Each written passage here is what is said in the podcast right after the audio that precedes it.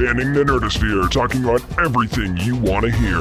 From comics to cosplay, from the cinematic universe to fan films and everything in between. It's time to get down and nerdy.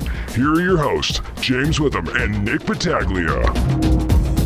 Well, here we are, episode 43 of Down and Nerdy, where I can't help but wonder if Optimus only celebrates his birthday on the prime numbers. you know, it's it's it's too early in the week for fucking math jokes, dude.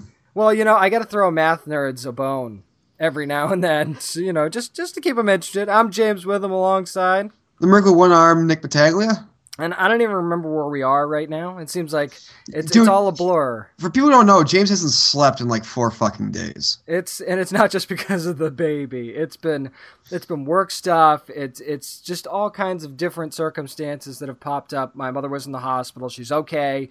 Um, no worries there. But you know that that played a factor too because I had to I had to take care of some business there as well. But um, but I'm I'm here. I am here. I'm committed. Here. I'm committed. I'm here. Don't worry about me. I'm I'm really psyched to uh, to dive into some of the stuff we've got going on. But you know, uh, before we jump into things, you know, because we like to keep it light on the show, we want to send our thoughts and prayers out to the people affected and the families of those in the Paris tragedy. Yeah, I mean that was really sad. I mean it was actually you know nice to see um, in the wake of that tragedy, like all of our artist friends posting pictures, you know, like artists are united, and it really like goes to show just how tight knit, you know, worldwide the artist community is. That was very um, cool too. I mean, I, will admit that at, at, first I didn't get it when I when I logged onto on Facebook and Twitter and I saw it, and then it, and it clicked for me. And seeing like the ink pens, right, and, uh, paintbrushes for some people, just and that was very cool.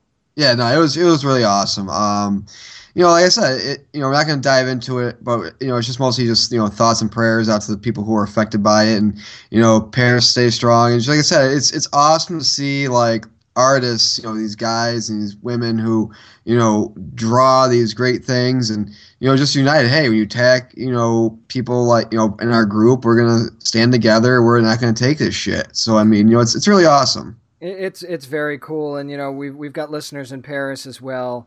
Uh, well, maybe not in Paris specifically, but in we do uh, have them in France though. We do have them in France. That's that's what I was driving at. So you know, just our thoughts and prayers are, are with them, and and uh, hey, we're with you. Yeah, don't worry, we're we're standing with you, and, and our artist friends are as well. Yep, but uh, you know, lighten the thing back up. You know, again, it's time for what we did this weekend, and uh, we'll see. So James hasn't slept in in an eon.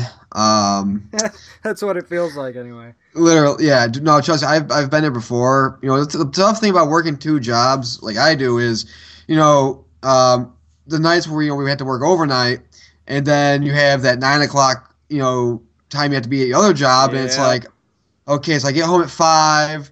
30 ish, 6 o'clock, or whatever. You know, I got three hours of sleep. I come in, I'm groggy, I'm tired. I mean, there's a t- moment like last week where I was a little bit sick because I just hate, you know, you don't sleep a lot. You have that, that migraine and you, you just throw up. Yep. Yep, that happened to me last week. Yeah, so I'm, I'm with you. So I'm all caught in my sleep, which is good, and it's it's it's just yeah, it's uh it's not fun. It's not fun. About what I did was I actually went to see our buddy Bob over at Fantasy Escape Comics Cards in Virginia Beach, and I uh, actually went to pick up my poll, my two to three weeks worth of, of comics. I know, right? I feel like I haven't seen Bob in a month. Bob, if you're listening, I'm coming to see you today. Being fr- being Friday, I'm gonna come and see you today at some point. Well, let's put it this way: whenever you know I go in to pick up my comics, and Bob, and this is when you know James has a lot of shit he hasn't picked up. Is when Bob goes to me and says, "Have you talked to James lately? Because he's kind of got a lot of stuff here." I don't feel I don't feel like I do have a lot of stuff though. Like over Christmas and New Year's, there really wasn't anything. Dude, that's than... what I thought. Like, and then I get there and he's like, "Okay, here." He gives me my poll. It's like 10, 11 comics, and I'm How like, is that even possible? I don't know. I just wow. don't know because you keep adding all the stuff to your poll. Every it, it, seems like the last four weeks, what we're reading, everything's been a poll for well, you. You're increasing your poll. Well, I added Ant Man number one to my poll, and I mean that was a fantastic read. I actually really enjoyed it. Um, that was actually our pick of the week this week too. Right. Um, and I enjoyed it. Uh, but like, uh, so I did was I got home last night. I still hadn't watched Agent Carter. Now, mind you, I'm tired. So like, I'm I I watched the first episode. I watched the second episode. Partway through the second episode, I start falling asleep a little bit, but not because it was boring, but because you know I was just tired. So I pause it. I fall asleep for about an hour or so. Wake up, finish the show, and then I'm like, well, shit. I got all. I had a picture um, uploaded on a Facebook page, facebook.com slash down down nerdy of my poll, and it literally all my comments cover cover my coffee table. So I'm like, oh shit, might as well you know dive into this and know, read them. So I read three comics. I read Ant Man. I read um, Batman Eternal. So I'm caught up on that. So I, I read like three comics. Went to bed. Woke up this you know this morning, and then literally. Uh, you know, said, "Oh, fuck it, whatever." I have some, you know, ones I didn't read last night, my nightstand. So I woke, literally woke up and started reading. So I, I read 11 comic books in, in under you know 24 hours. It's funny because um, what i can remember of my weekend anyway uh, one of the and then that's not one of those hey man i can't remember what i did this weekend. No it's not like that at all. I'm just exhausted. Yeah. um, no one of the things i was able to do this weekend is i i've been reading batman hush. Of course i you know i reviewed the first uh, issue a few weeks ago on the show and i finally finished it yeah. And it was it was amazing. It's the first time I've ever read it, and I was telling you off the air, yeah, this is one of those books. It's a perfect example of how you can use a lot of different characters and right. not make it feel like it's jumbled. Right, not that it's just disjointed. You, you, know, you don't, you know, you have a lot of characters you can deal with. Right. Um, you know, spending time on certain characters and, and evaluating. That's why something I felt that Batman Eternal earlier on. Uh, kind of didn't do a good job with because uh, you know she had the whole thing with Jim Gordon, right. and then you don't hear anything about him for like literally like ten issues, right? And then it's like, oh, we're gonna jump back into this whole thing. It's like, well, what, what, what, uh, what just happened here? You know, it's funny for me because as I was reading it, and especially when I was getting towards the end, it's it got me thinking about Batman versus Superman, right? And I thought to myself, well, there's a lot of characters there too, and is this kind of how it made me wonder as I read it? If anybody's read Batman Hush, you'll understand what I'm saying. It made me wonder as I read it if that's the kind of mold they're going to follow with that movie as far as using and utilizing the number of characters that have been cast the right. Because it didn't seem like a lot. I mean, there was definitely certain characters that they focused on more than others, but I wonder if that's kind of the mold they're going to want to use for this now. So I'm curious to see.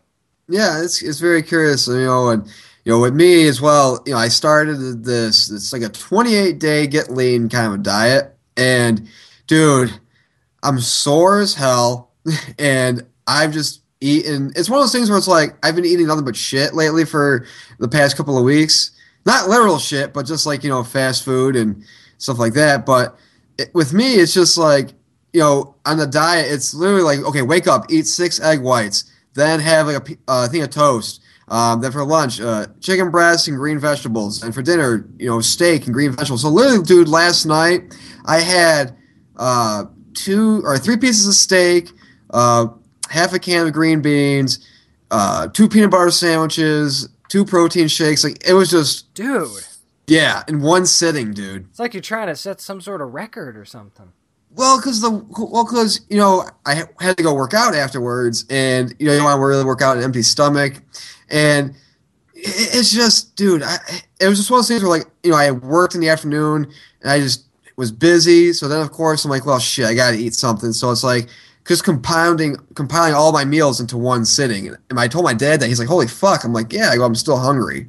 But it's just one of those things where, like, I'm eating healthy. I've lost a little bit of weight actually in the week I've done it. I'm growing the beard out actually for, you know, as well. Cause it's yep. one of those things where, like, new, you know, it's one of those things where it's kind of like, new me kind of thing where you know I'm going through that that that that uh uh Batman phase. You know, growing, say I'm finally going through the change of life, huh? Yep, yep. You know, and this is the first time I actually stuck to a diet because it's actually something that actually you know I'm not starving myself. I'm actually eating stuff I want to eat and stuff and I like think that. we need to make it clear that this isn't one of those corny New Year's. I'm gonna start eating right kind of things. no, you. you decided on this a while before that. Yeah, it was a while back, but it was always one of those things. My main problem was, okay, I'm eating healthy. Then all of a sudden, I'm like, you know, I am craving McDonald's right now, but you know, I can have this one cheat day.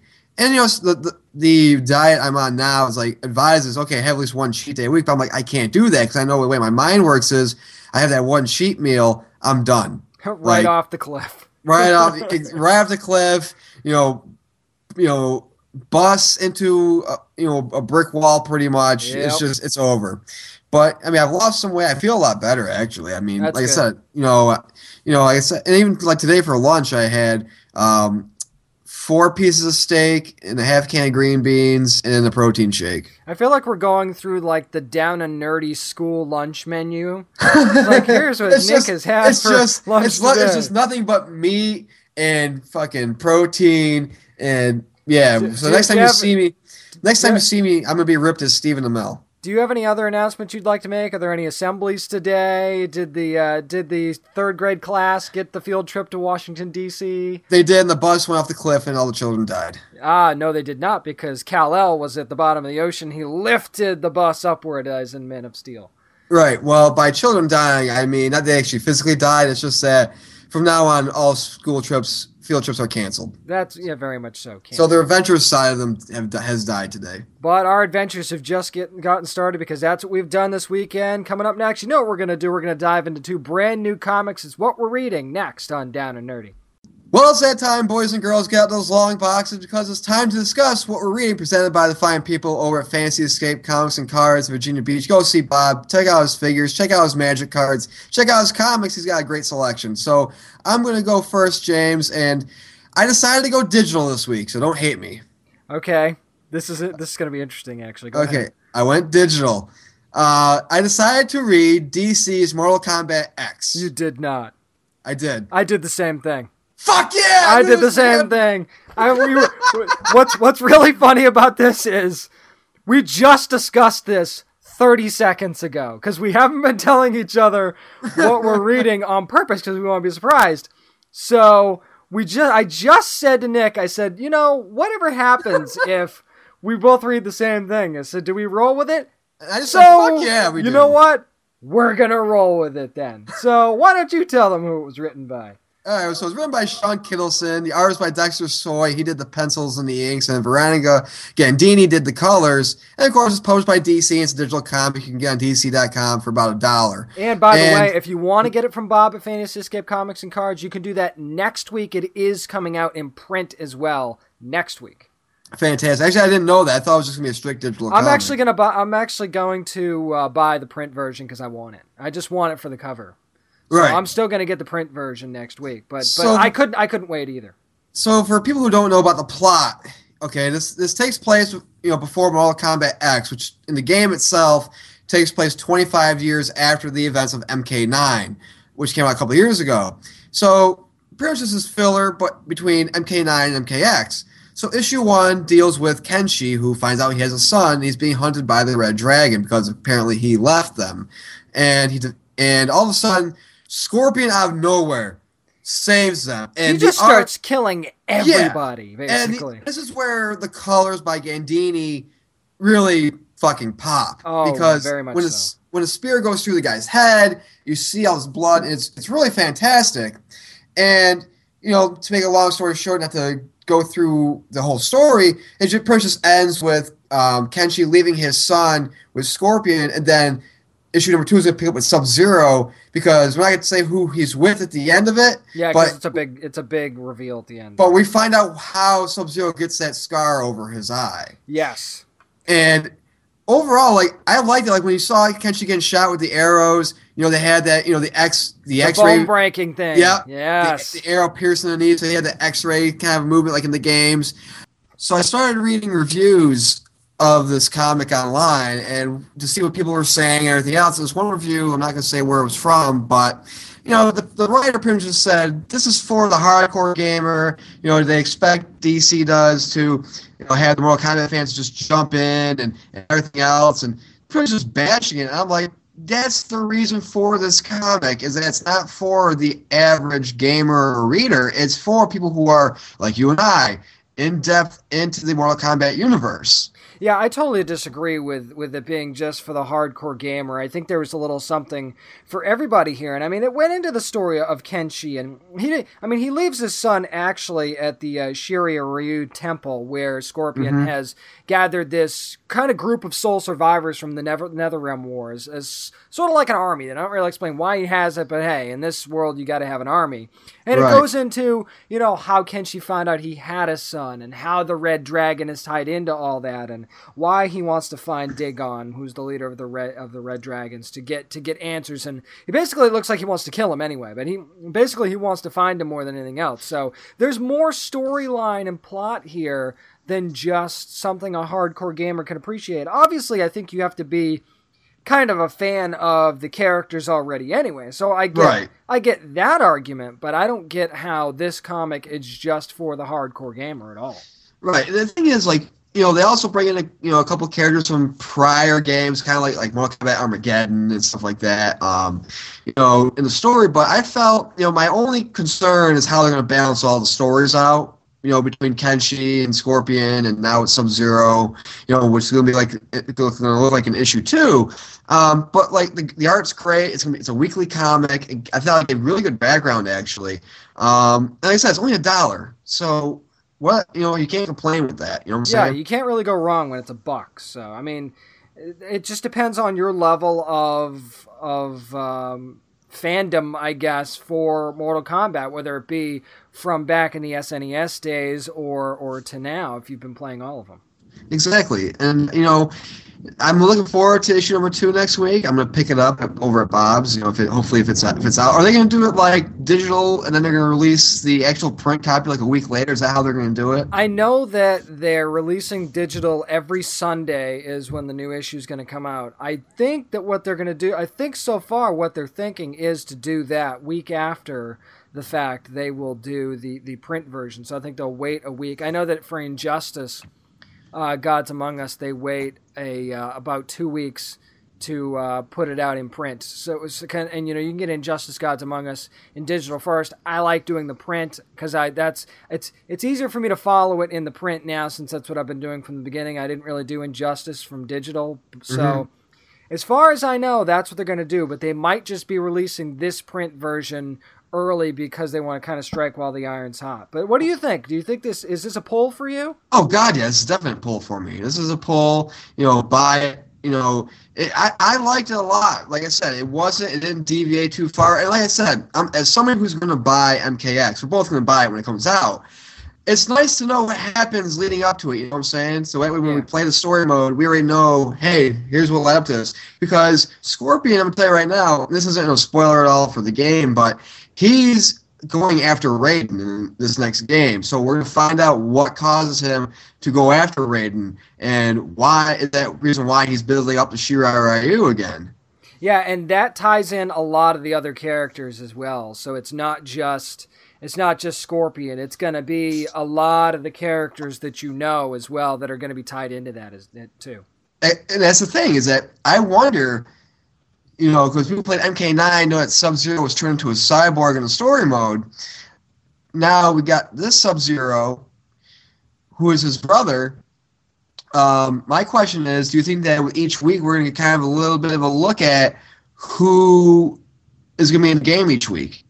I think that um, one of the things that they'll start to try and do, uh, I think for the comic's sake, they're going to try and get you hooked with the first couple issues with the characters that we know. But I think what they would really like to do is build up uh, the newer characters before the mm-hmm. game comes out in the comics so you have a familiarity with the newer characters before the game comes out because i think that's part of the point here is mm-hmm. not only do they want to hook you and give you a nice mortal kombat comic but i think they'd like to introduce these new characters that look like they might be a major part of the game All right, that's going to do it for what we're reading this week. Brought to you by Fantasy Escape Comics and Cards. Again, go see Bob, check him out, check all the stuff he's got. But coming up next, it's This Week in Geek Tam. We're going to be reviewing the Agent Carter series premiere. Did Marvel finally get television right? We'll let you know. Coming up next, more on Down and Nerdy. Coming up next. All right, let's all go to the lobby and grab ourselves a snack, maybe a Charleston Chew, perhaps, some popcorn, because it's this week in Geektainment. And why are we going old school with the candy? Because we're talking about the 1940s based Agent Carter that came out this past week, and and I got to tell you, I was really excited about this going in, and I'm still excited about it. Marvel finally got television right, so good for you, Marvel. This You is what- happens when you create a show that's not based entirely in filler. You know what's funny is because the bummer part of it is is it's just a mini series. Right. so it's not like well, I mean they might they might decide to do something and bring it back, but for now it's just a se- I believe it's seven part uh, miniseries. So that's the bummer about it. But basically, if you've uh, this is going to be spoiler filled, by the way, so you know don't rip us a new one if you haven't watched it yet, because you should have watched it by now. No excuses. Um, the gist of it is, is it's basically uh, Agent Peggy Carter, who's played by Hayley Atwell is going to try to clear the name of Howard Stark, who's accused of selling weapons to the enemy, pretty much. And I gotta say that one of the things that stood out to me right away in this is they did a great job of capturing the time period, especially the misogynistic nature of the uh, 1946 workplace. That's for sure. Exactly, because you know she works at the quote unquote telephone company, and um, which of course is the you know SSR home base, coverage base, you want to say, and uh, you know. So here's the thing: is that you know when she's there at work, it's like Carter back in the briefing room. Oh, that means cover the phones, you know, and stuff like that. Mm-hmm. So yeah, you know the thing was, was is that what I liked about this is that yes, it was based in 1940s, 1946 to be exact. So of course you're gonna get that misogyny, the kind of feel towards it. But then you're gonna they made her such a strong character. Mm-hmm. However, even with the feministic type of writing, um, when it came to her, you know, the action stuff and everything else with her, making her such a strong character, uh, they actually give her flaws, which I found to yes. be really, really, really important because there's times in the show where she's rushing into things without thinking, and she's just, and to her, she has this kind of thing of like, well, these men, literally, she has this thing of like, well, these men think that I can't do this, I can't do that, I'm going to show them, but along the way, there's flaws that she kind of, you know, mistakes that she makes along the way. Being that in the last ending of, of the second episode, you know, uh, we see that they uncover um, the license plate of Howard Stark's car. Yes, that, yes. Her, that her and Jarvis were in. So, you know, again, kind of somebody that's, you know, she's a strong character, but in a sense makes mistakes. She's not like, you know, uh, John McClane, where he makes mistakes, but he just can't die or nothing really goes wrong or whatever. You know what I'm saying? Yeah, I totally agree with that. So, speaking of just uh, getting away from Peggy for a second, let's talk about Jarvis. What did you think about the Jarvis character here? I was happy to see um, to see Jarvis. I thought he did a really good job with him. I thought um, James D'Arcy, who plays Edwin Jarvis, um, I thought he did a really good job. Uh, now the thing is, he's only in three episodes, so keep in mind he's been. That's the bummer of it. So now remember, now here's here's where this plays into the whole them tying into to the Marvel Cinematic Universe. I believe they said that the Vision is going to be Jarvis. Yes. And so I wish that they had Paul Bettany play Jarvis. Yeah, I understand that. I mean, maybe they couldn't have gotten that to work for TV, even though, again, he's only in three episodes and it's a miniseries, so I don't know why they couldn't have worked it out. Um, I did like the I did like the Jarvis character. Mm-hmm. Uh, I thought, like you said, I thought he did a good job. All, all I could think was, you know what, he's awesome, but he isn't Alfred. No. That that's that that was the thing that I that I kept coming back to. I understand. I mean, I know it's not really fair to compare the two, maybe, but uh, it had that feel, so I kind of got that vibe, especially since I just watched Gotham. Right. The night before, even though Alfred wasn't in that episode, it just that it, was Bruce it was, Wayne. It was it was in the back of my head. Yeah. You know? So I was thinking, okay, so he's not Alfred, but he's good, and the humor was on point, so I liked that. The humor was on point. Um, you know, like, like I said, you know, uh, uh, James D'Arcy did a good job. I just wish, I think, for continuity, it's more, I think, for, for continuity that they Which had. Which is Paul. funny because yeah. Marvel's all about continuity, and they did not do that here. No, they did not. But I mean, like, you know, you had Dooley played by Shea Whigham and uh, Lyndsy Fonseca played Angie, and you know, I think it was you had that good balance. You know what I'm saying? Like, like I said, yeah. before this even aired, I said one thing that had me excited about it is that it's a build up to something, it's a lead up to something, and in episode one you know, again, Howard Stark, he's being, you know, hunted pretty much through Congress and everything. He's, you know, because, hey, did you sell, you know, weapons to the enemy? And, you know, and can I say Dominic Cooper what, does a fantastic job? He does a great job. The the whole thing with him on Capitol Hill and yeah. him arguing with the with the with the with the committee there, hilarious. And can I just say that the cross casting of Dominic Cooper and Robert Downey Jr. as Tony Stark and Howard Stark, what a perfect mesh together yeah. that they had with them because you could totally see You could totally see Howard Stark and Oh, Tony yeah. Stark and the lineage there. They they played off each other so well, and, and and even in like the delivery and the way the humor is brought in, that sarcastic humor, it totally fits. So they make it seem like they could actually be father and son. Well, here's the thing. Um, you know that scene where Howard Stark is on Capitol Hill. Go back to Iron Man two when Tony Stark is being told, you know, by the the Senate, handle your Iron Man stuff because it's dangerous, Right. and he does the same exact thing pretty much. You know, Right. so it was very reminiscent of, of that. Now, speaking of cross characterization, let's go to cross scenery because Steve Rogers makes an appearance multiple times in the first episode. Several, yeah, exactly. And it was clips from Captain America: The First Avenger. For anybody who hadn't seen it yet, that's basically what they did. They worked clips in. Yes, but can I just tell you that by doing that, they again made look Peggy look vulnerable. They you know they show like this is a woman who, you know what ha- this shows what happened after Steve went into the water. You know, yeah, and- and, and it shows that she's having a hard time letting that go, and and rightfully so. yeah, and I I I thought that that was smart. I thought that you know again it wasn't too plain a love story at all or anything because again Steve's in the ocean, he's frozen right now, and Peggy. It's it's more about the show's more about her life after Captain America because you know she's applying for that one job at a hotel or something, and she's like, "This, you know, people, a lot of people are telling her this isn't, you know, the war anymore. The war is over. You know, you, you, you, uh, you know, you can't be Captain America and everything like that. You know, you're not his, you know, supporter or whatever everything else. Right. He's he's gone. You know, and and and Jarvis pretty much says, you know, from the way I looked at it, you were his support. He wasn't your support. You know what I'm Right. saying? It's funny because it's a it's a vulnerability for her, like you said, but she is so much wanting it to not be a vulnerability. She's fighting against it being a vulnerability, but there's that struggle there, that tug of war of she's having a hard time letting go of him, but at the same time she doesn't want that to hold her back. So I liked the way that the way they presented it and presented that struggle that okay, yeah, this still bothers me, but I don't want it to affect what I've got going on now. Now, for people who are saying Captain America Winter Soldier, that base that they're at, where you see like it's like it looks like to be the the first ever Shield headquarters. The first two episodes, Shield is not here yet. It's not Right. hasn't been created yet.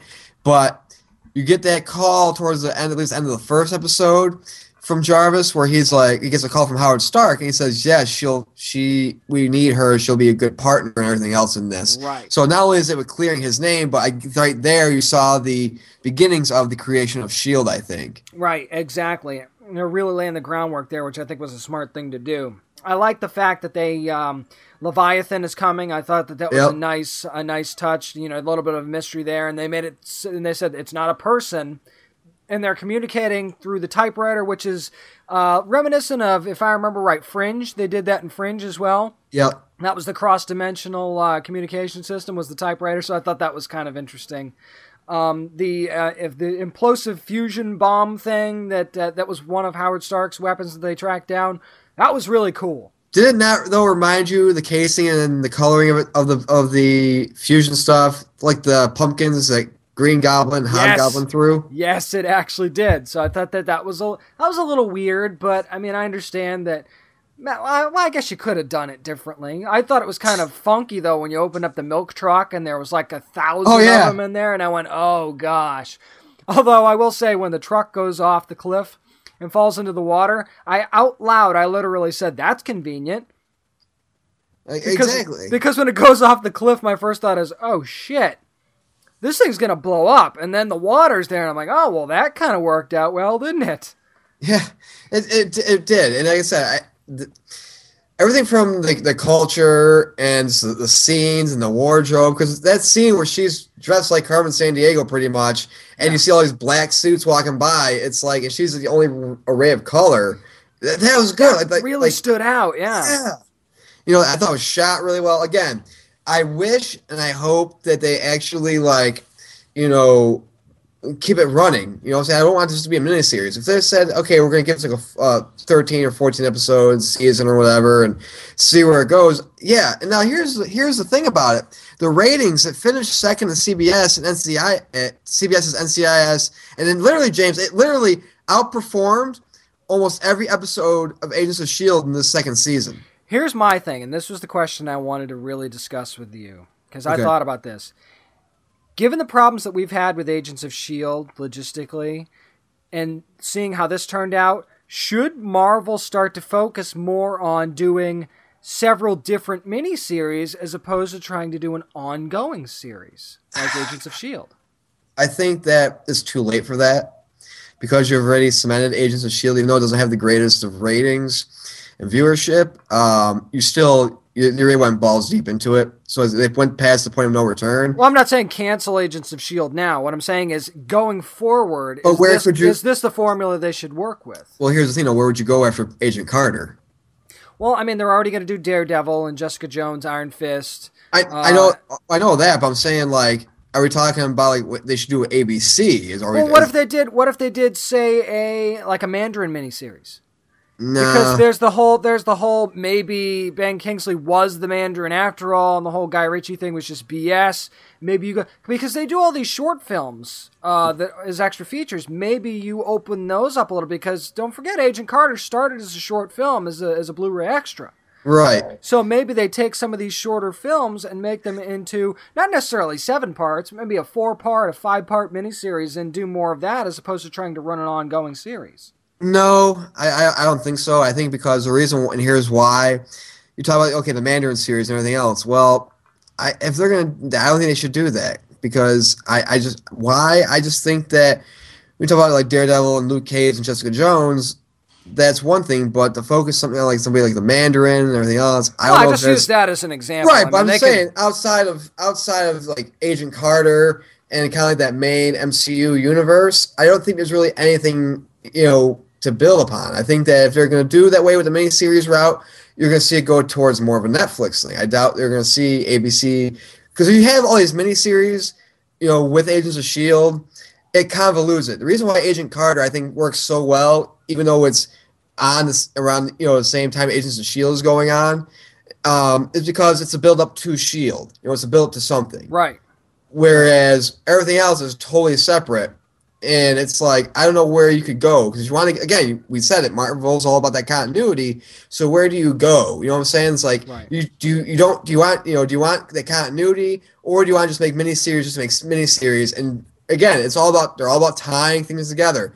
How are you going to tie certain miniseries together? We don't know. So again i think that marvel is seeing the problems with agents of shield and again they're going with agent carter you know, because the same thing can be said. Okay, well, could they maybe do like a, a Nova Prime TV show or something like that? You know, or you know, again, it's just I think it'd be too many projects because well, well, I mean, Marvel does it with their comics. Uh, I mean, you go to Fantasy Escape Comics and Cards, and it seems like everybody's got a single issue now. Right. So that's why I was wondering. I mean, maybe you try that. But I mean, I see your point, and, and I It's- and I don't I don't necessarily disagree with it. It just seems like they couldn't get it right with Agents of Shield because it was more of a long a long play, and they know that this is going to be a short run, and they seem to be able to get it right. So I'm wondering if maybe they found a formula here. Is what I was thinking. Well, maybe, but the thing is, though, is again, it's all about the continuity. That's what it comes down to. Is how is Marvel? You know, again, they're not DC. DC and Warner Bros. came out and said that you know the TV universe and the cinematic universe are different things. If this is an if, if Marvel's cinematic universe was separate from the TV universe, I could see those things happening. But because it's tied in, everything's all tied into one thing. I don't see it happening. I think it'd be too convoluted. I think it'd be too confusing. Well, regardless, we're enjoying Agent Carter. And speaking of tying things in, boy, do we have a bunch of nerd news to tie in for you, including a bunch of release dates. We'll kick off nerd news with that up next on Down and Nerdy. Well, it's that time, boys and girls, nerd and nerdettes alike, where we go around the interweb and discuss what's trending. Because it's time for what, James? Nerd news. And before we get started, we got some release dates to announce, James. And we're just going to run through these um, so we don't actually talk about each and every one. We talked about. We're like, we're just going to run through them. Uh, if you want any details beyond that, you can go to facebook.com slash down and nerdy. So I'm going to go with Daredevil. It's going to be coming out April 10th. 2015, which is way sooner than we expected, so so excited about that. Still no word on Jessica Jones or Luke Cage. But Nick, there's a lot of cinematic movies that are going to be coming out. Assassin's Creed, Gambit. Why don't you run through the list of those? All right, so the list goes like this, according to Hollywood Reporter. Uh, Assassin's Creed, the movie, which stars Michael Fassbender, will hit theaters December 21st of 2016. Gambit, starring Channing Tatum, will be released October 7th, 2016. So, ladies, you want your little taste of pumpkin spice Cajun, there you go. And the third and currently untitled Planet of the Apes movie has been pushed from July 29th, 2016 to July 14th, 2017. Meanwhile, this one I'm least excited about. The Fantastic Four 2 has moved up a month from July 14th, 2017 to June 2nd, 2017. So they can keep pushing that back as far as they want, as far as I'm concerned. Yes. yes, keep pushing it back. Uh, we don't want to get too deep into discussion here, but uh, one you're most excited about? oh, definitely Planet of the Apes.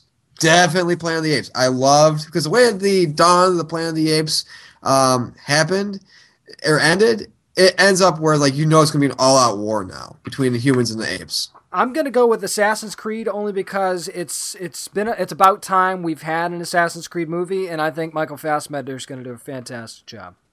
Uh, yeah, yeah. I mean, I, I was gonna say Daredevil, but I'm like, I was really excited about that. So, was, and as far as cinematic goes, I mean, Planet of the Apes, I love the way they redid it. it it's fantastic. But our first nerd nerd news story, James.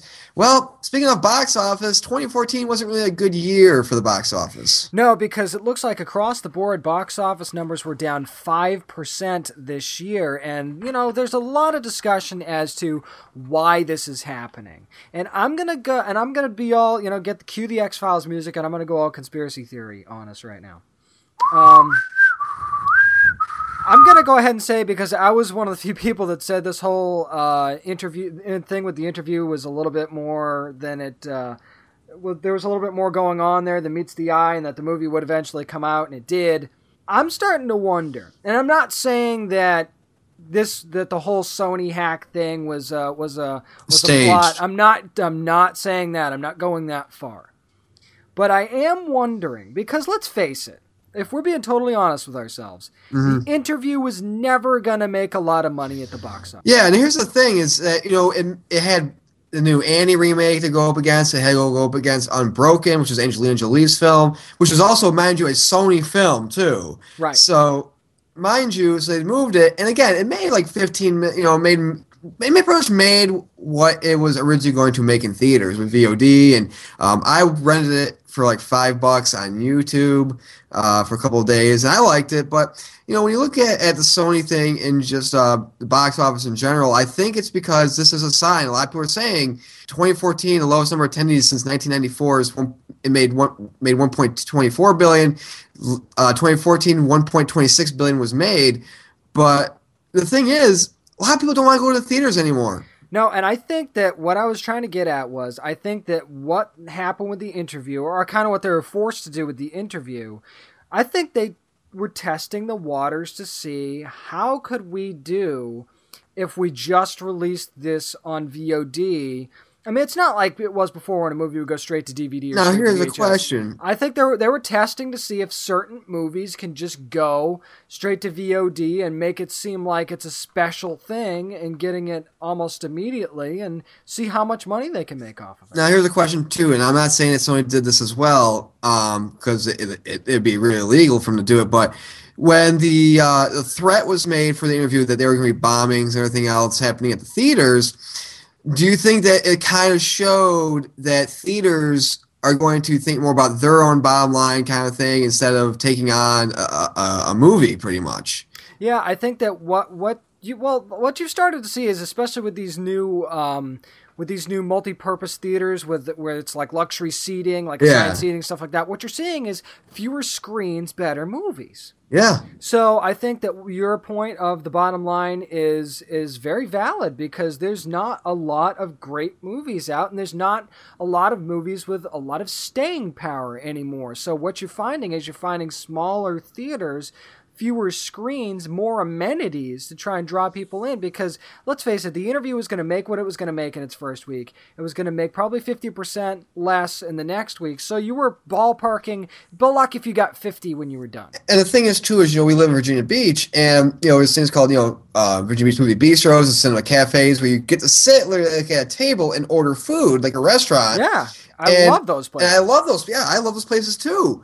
Um, and it's just it's one of those things where movie theaters nowadays, yeah, they got the chicken fingers and everything else, but no, but here you don't have to get from your seat if you want to get a thing of popcorn. You can just do like at Cinema Cafe. Just put your folder, your menu up. Some or, pre, or nowadays you press a button, uh, server come up very quietly, ask what you want, and there you go. You can still watch the movie. That's the thing is that the age of the movie theater nowadays, I think, is like I said, the summer I thought was a uh, wasn't really one of the best summers on record. Not a lot of great films came out this summer, um, but this was a test because it's like again, you got the luxury seating, you have you know the hot food you can order right from your seat, you know, and again, video video on demand.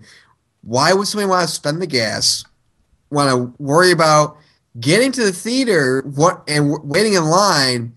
For it to be for a show to be sold out, especially if you have kids, right. you know, when you have kids, you have to say, okay, we're gonna go at this time, and it's like, well, you know, 'cause it happened to me before when I worked box office at a movie theater once, and it was just a regular movie theater, and a guy had a couple kids with him, and they wanted to see a movie at one time, but it was sold out, and the next movie didn't play for another two, three hours. Yeah, and then you're risking meltdown, people. And Parents, you know what I'm saying? Exactly. Now, granted, we were in the mall, but who wants to walk around the mall with two little kids for two hours? You know what I'm saying? Not only that, but what what we're missing here is people are always going to want the conveniences of home. That's Yes. why pe- that's why these movie theaters are doing this. But let, let's face it, and and I've got a and I've got a young son, and you know, and I can't always get out to a movie theater, but that's beside the point. What I'm saying is is if you know, like if your kid has to use the restroom, or if you do, or if you run out of soda, or if you want another snack, guess what you can do at home? You can pause the movie.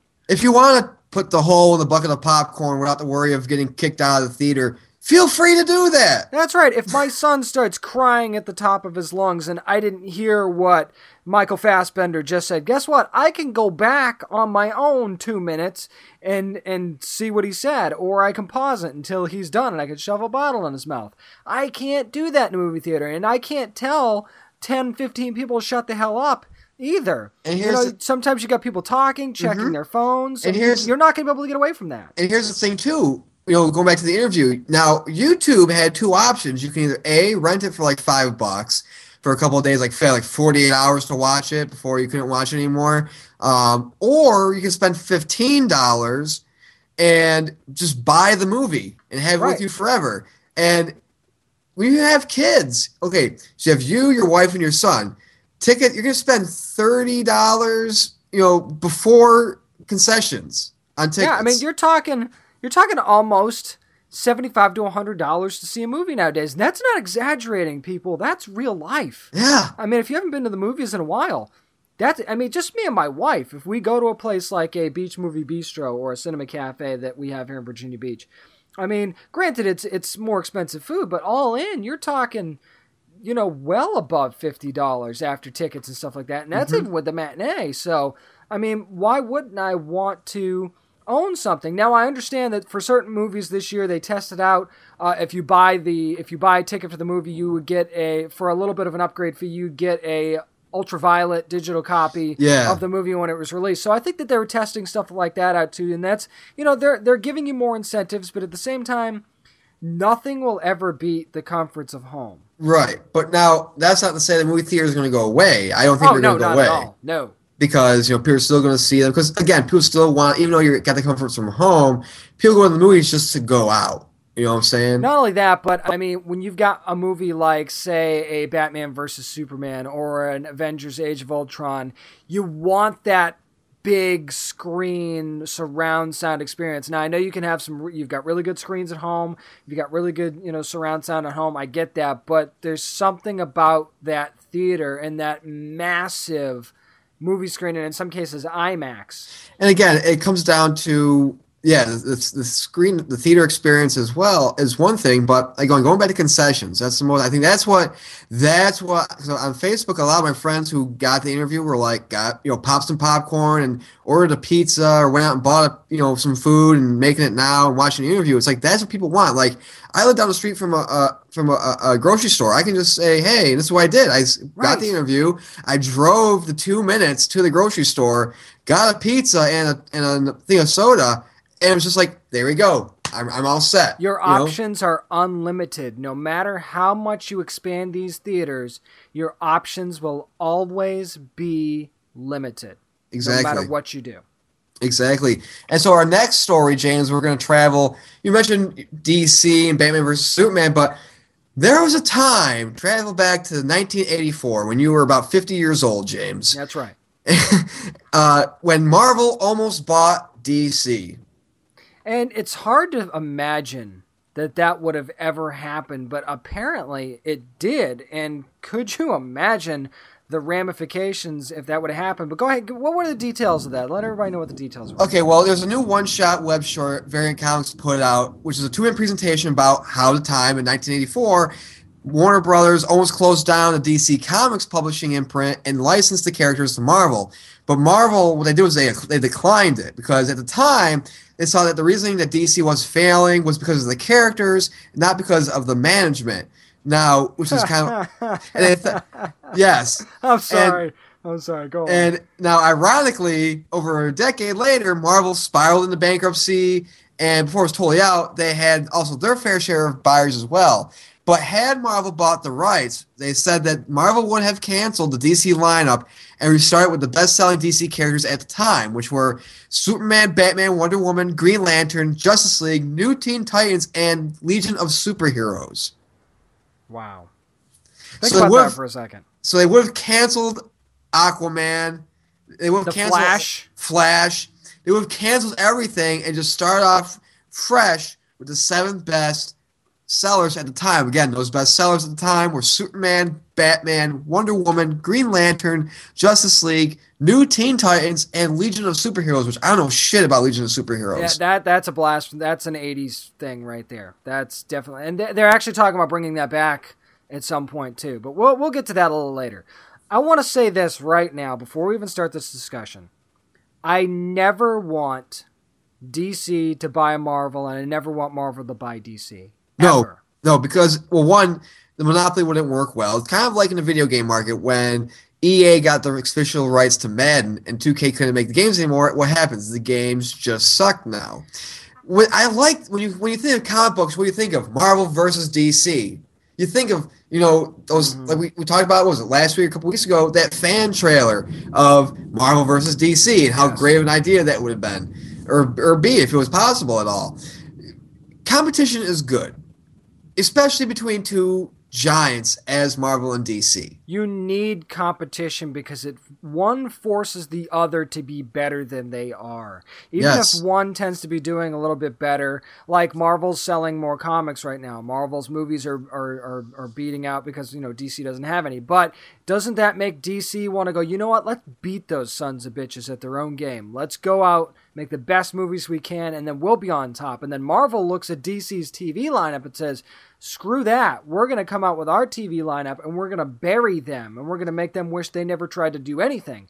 It's that competition, it's that fire that fuels them to give us, the consumers and the fans, a better product. Why wouldn't you want competition? Not only that, but think about this. Let's say if Marvel did buy DC. Okay. Marvel always had their characters, so they've got a you know certain you know they love their guys. It's those are their guys. You bring in new guys, and even though it's a Batman or a Superman or what have you, they're still going to. I would think that even if it was the other way around, you you're going to lessen them in the eyes of your reader because you always want your flagship characters to always stand out on top. Exactly. And uh, like again, they mentioned Justice League, but remember, no Aquaman was mentioned, no Cyborg, no nothing like that. You know what I'm saying? Like, yeah, they would have Justice League, no Flash. So Right. if Marvel had absolved DC's characters, they say, no, we're going to buy the, the characters out, right, and buy the rights to them. Who knows if we would have had the Flash or Arrow TV series? Who who knows? And the thing is, like I said, you can't have one entity control everything because that's a monopoly, and it's not good for business. It's not good. It's not good for imagine for imagination overall and creativity. No, and, and I think that this would have hurt the the bullpen back Yep. at the time. This would have hurt all. You know, we wouldn't have as many artists, as many writers as we do because I mean, look at how many writers are are stretching themselves over several comics now in Marvel and DC over several series. I mean, imagine how much more strained it would be now. It's they wouldn't necessarily hire more people. There would be less opportunities out there. So, what do you do with that? Well, what you do is you don't let it happen. And I'm not even sure it would have happened. Even if they tried to make the sale, it might have been stopped in uh, in antitrust court. It might have been considered a monopoly. They might not have even let it happen. Or they might have just said, ah, it's comics. Let's look the other way. I don't know. But I think that we should all be glad this this didn't happen. I think that anybody who really sits down and thinks about it should should know we never want this to happen. Now, something that's not happening, as in DC and Marvel combining, one thing that is happening and has happened is that Kick Ass 2 director Jeff Wadlow turned in a script based on the 80s toy and animation franchise Masters of the Universe on Christmas Eve. And according to a tweet from Devin Franklin, he said that Wadlow is working 24 7, We'll have a draft into the studio for the holidays. By the power of grace, Grayskull, this will happen. This is this is going to be more than, I think this is going to be greenlit. I I believe Franklin also went on record and said that um, they want to greenlight this thing. They want to make this happen. Yeah, this this is definitely going to happen because let's face it, the first time Columbia had a shot at this in the '80s, it was a disaster with Oh Dolph God, Lundgren. uh, Gary Goddard directed it, and they Oh. and Frank Langella was in it. Now the thing is, is that what what again what made that '80s movie so terrible is they did what Super Mario's did was let's put it in the real world. Let's take it out of the fiction world. Let's put it in the Right. real world. You don't do that with fucking He-Man, you know. Right. Well, luckily, the way that effects are now and the advancement in CGI, Attorney is going to be in this movie. And now, don't forget, Wadlow was brought into this production back in April to rewrite it. Yeah. The previous drafts done by three different teams of writers. And don't forget, Wadlow is also is also kind of attached to the X Force with Fox, so we Yeah. don't really know what's going on there. Not that he couldn't handle both, but I think that even more than X Force, I would I'm very excited to see another He-Man movie. I would love to see He-Man finally come back to the big screen. As, as a matter of fact, after reading uh, the DC Comics Masters of the Universe that uh, Pop Mhan has done the art in, Yeah. I could visually see how this movie would look on the big screen. And Dude, I'm imagine thinking, seeing- yes. Imagine seeing Battle Cat on the screen. I How- would think Battle Cat, even Skeletor. Could you imagine? Oh my God, dude. What they're going to be able to do with But Skeletor? and, and if you're wondering, yeah, Wadlow is expected to direct, even though official release date hasn't been Yes. released. He is expected to direct, which I thought, you know, say what you will about Kick-Ass 2. I kind of I liked it. Uh, I thought he did a great job with Kick-Ass. I think he can do a good job with Masters of the Universe. Uh, I, I I am excited. I've never, like I said, I never watched. I mean, Masters Universe. James, I know you're a much bigger fan of it than I am. I had all the figures, man. I had Castle Grayskull when I was a kid. I had everything. did you brush uh, Prince Adam's hair every night? I, I did. I Did really did. And and the loincloth too. I absolutely. You got to keep it nice and fluffed. Jesus Christ. Moving on. so we all love we all love Alien. I wasn't really a big fan of Prometheus. At first I liked it, then I watched it a second time, like, yeah, this movie's kind of not good. Uh, it's just not really good. Um, so director Neil Blomkamp, who is directing Chappie, he has his upcoming film. He also is known for, of course, District Nine. Um, well, he re-released some concept art, James, of a alien project that apparently he was working on but apparently he said that the studio didn't even know he was working on it. But he, I, I think what he did was he went to the, st- he pretty much did this. He's like, you know, what, I'm just gonna leave this here Yeah. for you to see because the artwork, holy shit, it's Yeah, I- amazing. And I mean, if you look at the, the stuff that's based on Sigourney Weaver's character Ripley, I mean, it's it's pretty intense stuff. She looks like she's one of the pictures. She looks like she's in a xenomorph s space suit. Yeah, it's almost like a morphed xenomorph look with with the human uh, with the human face. It's kind of funky, so it's- it's hard to say. Is I mean, is this a suit?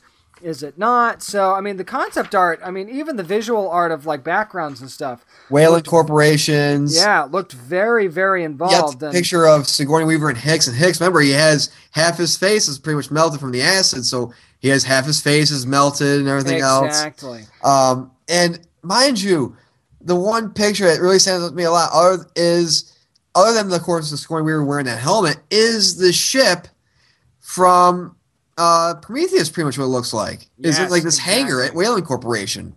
So um, the thing that gets me about this story is, is uh, are we really supposed to believe that he was just working on this for kicks? No, no, he I mean, wasn't. come on. I mean, It's- I know, I know we're backtracking now, and something went down, and that's why this isn't happening. But there's no way he was just working on this on his own. Nobody has that much free time on their. part of part of me also thinks that this was in production. I think the studio did know about it, but they're doing it to gauge interest, and there's interest out there because, like I said, Prometheus had a lot of problems. It had a lot of problems. Prometheus did, and I think what the what the franchise needs is somebody like with J.J. Abrams in Star Wars, somebody to take away aliens from Ridley Scott. Yeah, well, I mean, when you went to Bob's at Fantasy Escape Comics and Cards in Virginia Beach and got the Aliens comic, you were very excited about it, and it I turned out was! being something that you really liked. So, Fire and Stone was great. I mean, they're building the groundwork here for bringing the franchise back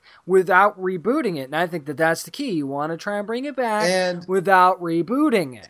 and also one of the pictures is of the face hugger and it looks totally different it's not the typical scorpion-esque look it's like the sluggish kind of has like the Right. it's the y antenna and it's really everything i mean everything from the egg design where instead of opening into into you know uh quads it's going to open into two halves so i mean they pretty much redid a lot of stuff Which I think that they, which I think they're at freedom to do. Other than, I mean, well, I know that there's a little bit of a controversy with the Terminator movie coming out. They're saying that the Terminator is going to look different in Genisys, and people are a little upset about I that. saw. Well, I saw the picture of Terminator. It doesn't look that much different. It But, I looks. mean- maybe the, maybe maybe the the T one thousand. Yes, but the T eight hundred looks pretty much the same. Now, if you look at one of the pictures for the Alien, okay, it's one one's towards the bottom. It says Alien Xeno. So does that mean that that could have been the possible title for it? I'm starting to wonder if that's what the title, because I'm looking at that right now, and you're right. It, it's that seems to be in a couple of different places. Yeah. So I'm wondering, yeah, if that would have been the title. I don't know if there's some canon for that, if there's something that we can, you know, maybe do a little bit more digging on that and see if that might have been the title. And and what is that? That's Yeah. the other thing. May, may, is it something that, that's known and, and we're just not coming up with it here, or it's not known unless you're balls deep in the alien universe? right. I don't know. So if so, I mean, hey, go to facebook.com slash down and nerdy. Let us know. Email us down and nerdy podcast at gmail.com. If you know more about this than we do, we want to hear about it. Yeah, I, I, again, you know, they had pictures of xenomorph in there. Of course, the xenomorph's gonna look like a xenomorph, you know. Yeah. Um, so nothing really groundbreaking there. But again, I think that with Blomkamp, I would like to see this done. If this is his vision, this is what he wants. Again, I think that's what he did. He did it as, oh yeah, oh the studio didn't know about this. But the thing is, though, why would you do that kind of concept art that detailed? Without the studio knowing, you know what I'm saying? People are saying, "Oh, maybe he was gonna make his own alien movie." Well, he can't really do that No, because he doesn't no, have the yeah. rights to it. You can't do it without not, without having the rights to it. You can't just I- make a movie. I think that the that, that like the studio is is thinking about doing it, and I think Blomkamp did it by saying, "Hey, um, I have this. What do you guys think? Should we do it?" Because again, Prometheus two is going to be coming out, and again, a lot of people, including myself, didn't really like Prometheus one. Had a lot of problems with the script, and just you know, writers all over the place. Um, I thought it ended.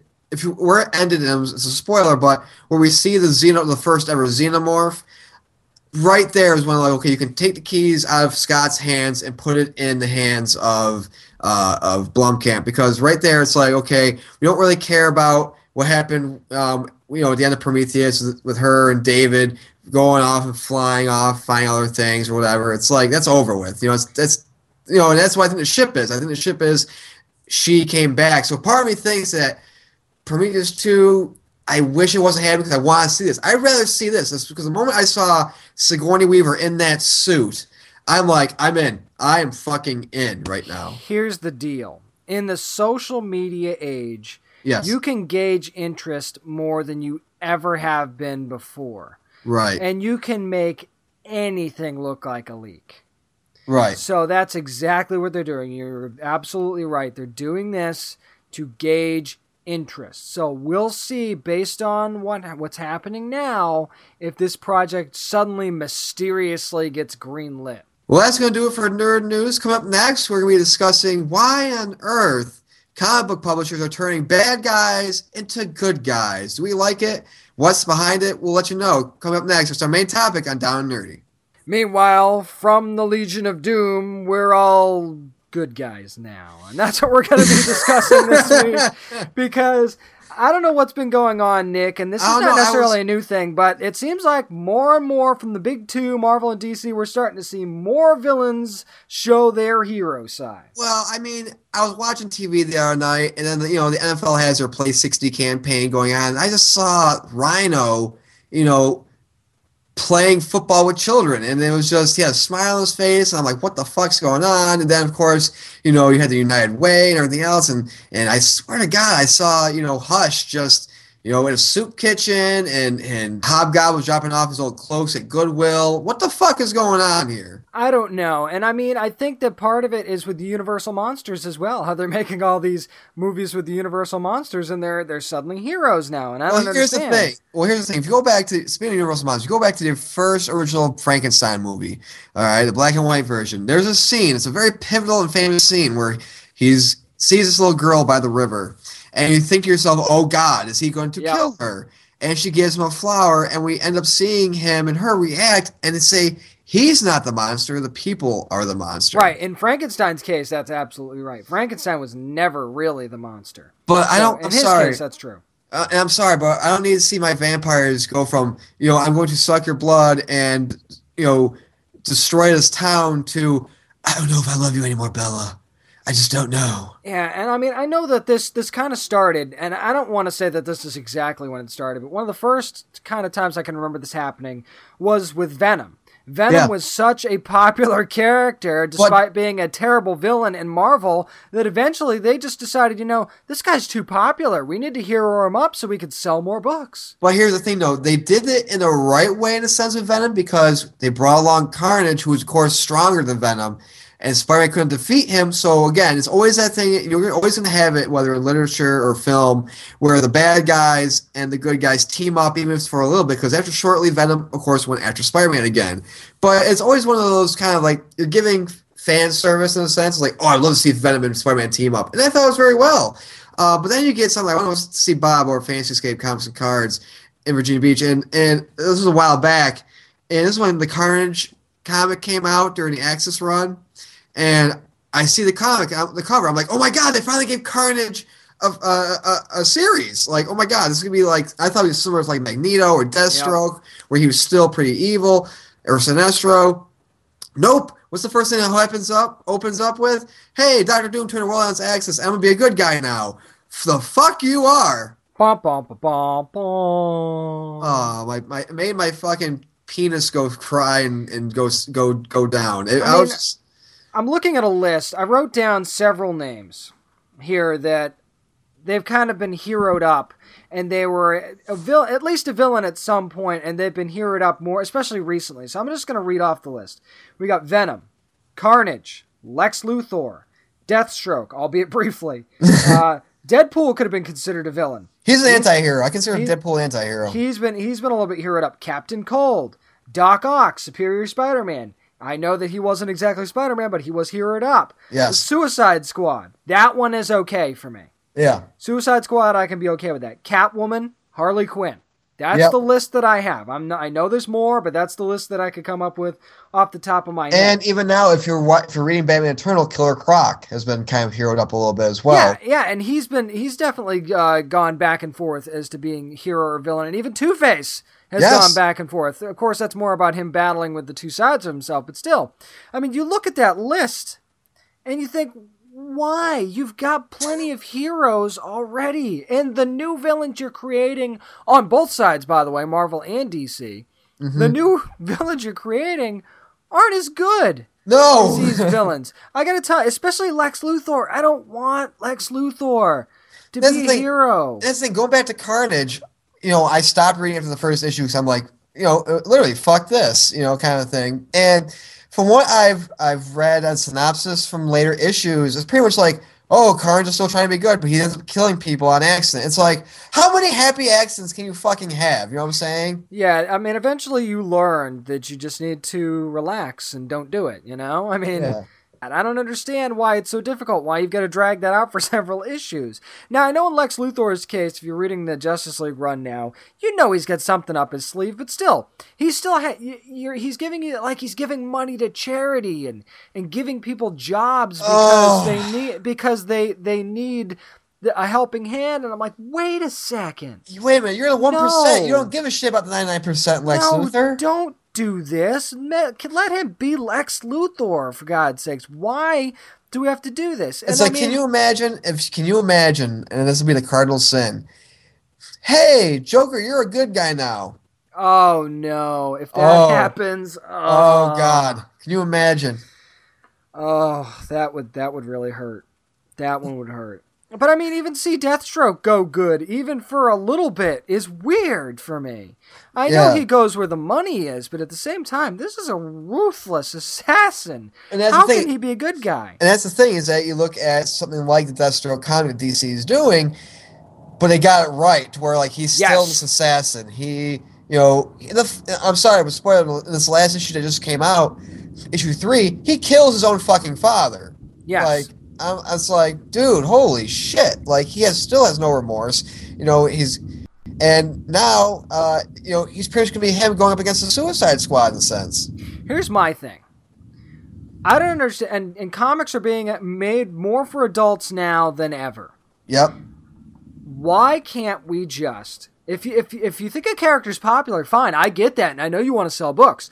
Why can't you give them their own comic without thinking that they need to be a hero? Right. And I think that maybe maybe we're getting a little bit of that with the Sinestro comics, Magneto, the Deathstroke run that just came out. Maybe they really are starting to understand, huh?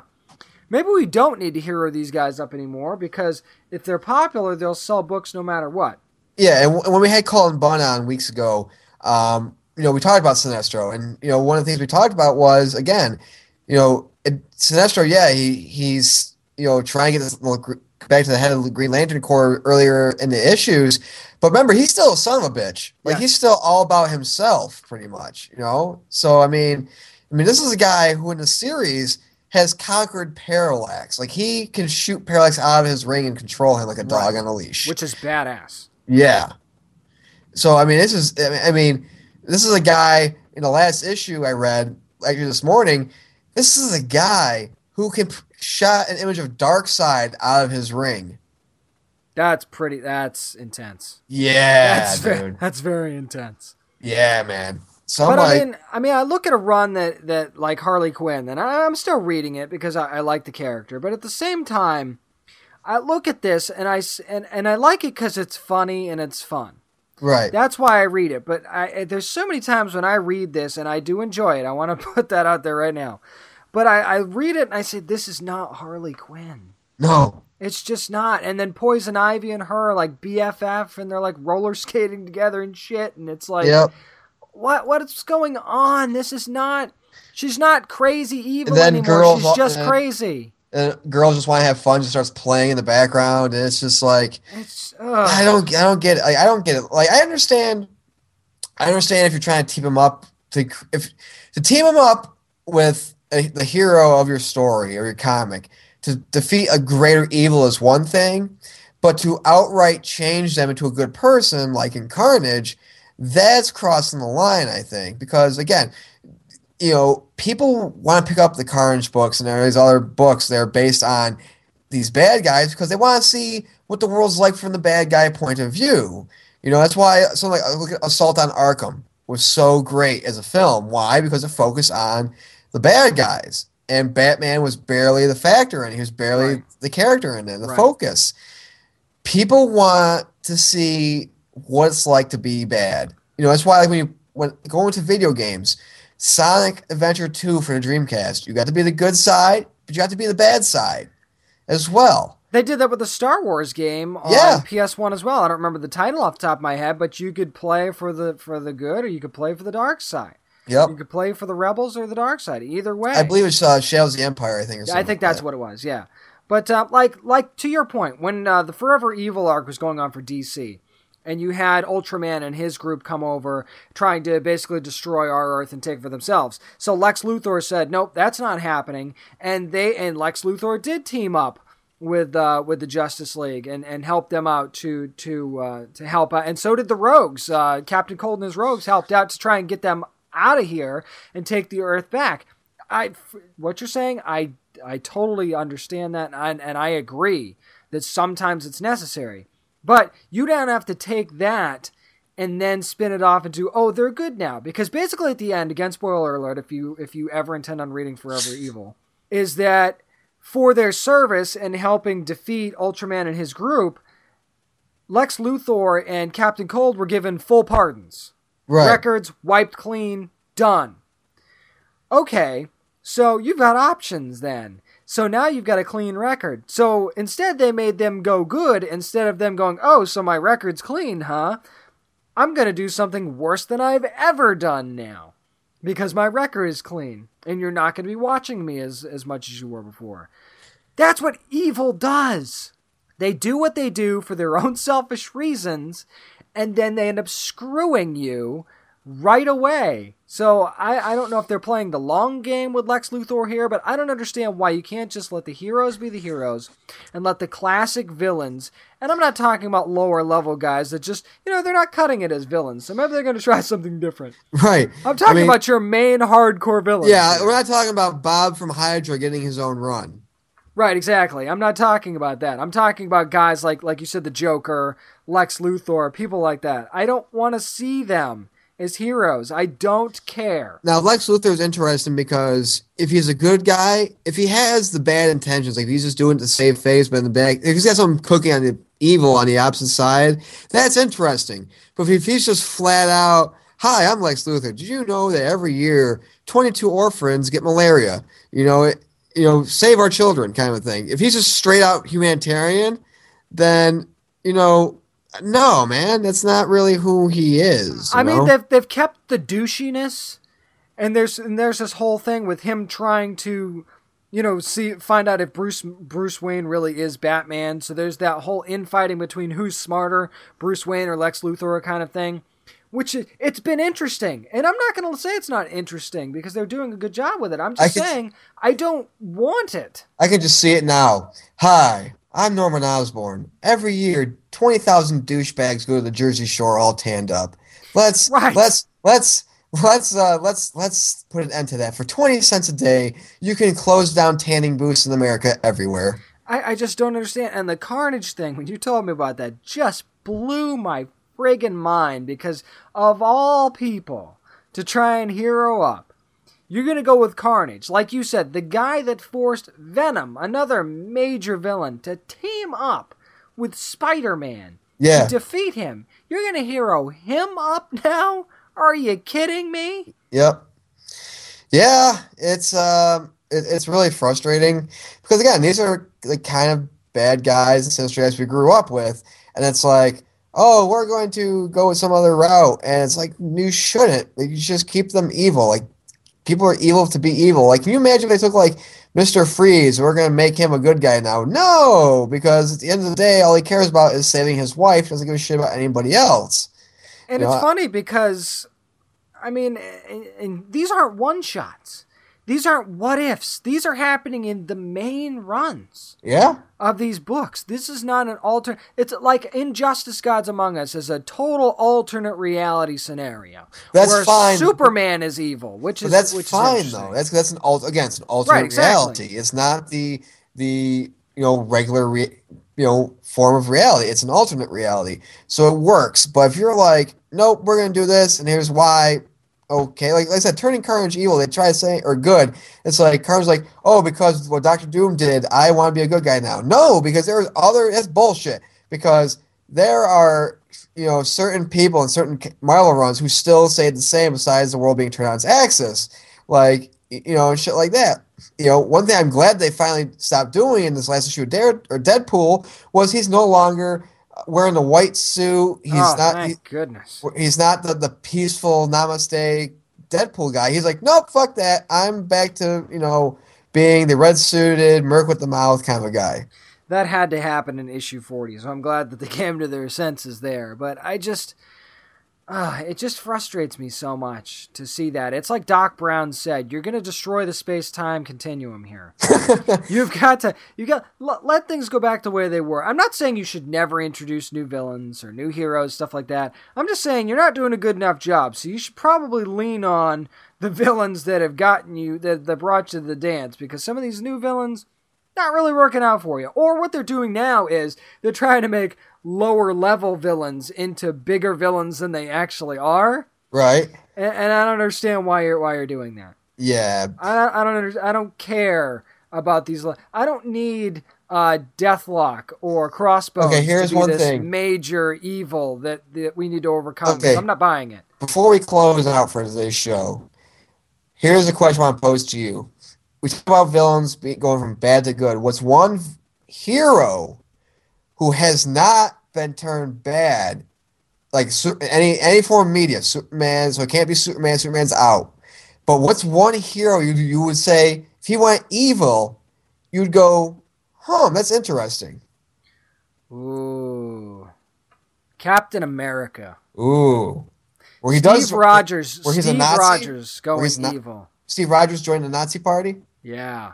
Ooh, that'd be All of a sudden, we find out he's been in league with Red Skull the whole time. Oh my something. God! Captain America's part of Hydra. That uh, to me, that would be a holy shit moment, and I would be, eh, and not because he was affected by some serum or something or No. some sort of gas or injection. No, we find out that the whole time, despite everything we've seen, that Captain America Steve Rogers has been in league with Hydra from the beginning. That that would make me go, holy shit, I'm in.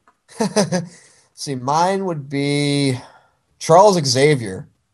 Oh my goodness, that would be devastating. Charles, Actually, what would the world be like if Charles Xavier and Magneto were both part of the Brotherhood? oh, I, I don't think there'd be any stopping them. Oh, Like that'd be at all. amazing. I don't think that there's any combination of X Men that you could have. That although you know what, wouldn't that be the perfect plot line for the Avengers X Men team up movie if they ever did one? What that uh, Charles Xavier is a bad guy, so Yes, that- stop it. So that X- they had to bring in the Avengers because it's that bad. wow, that'd be interesting.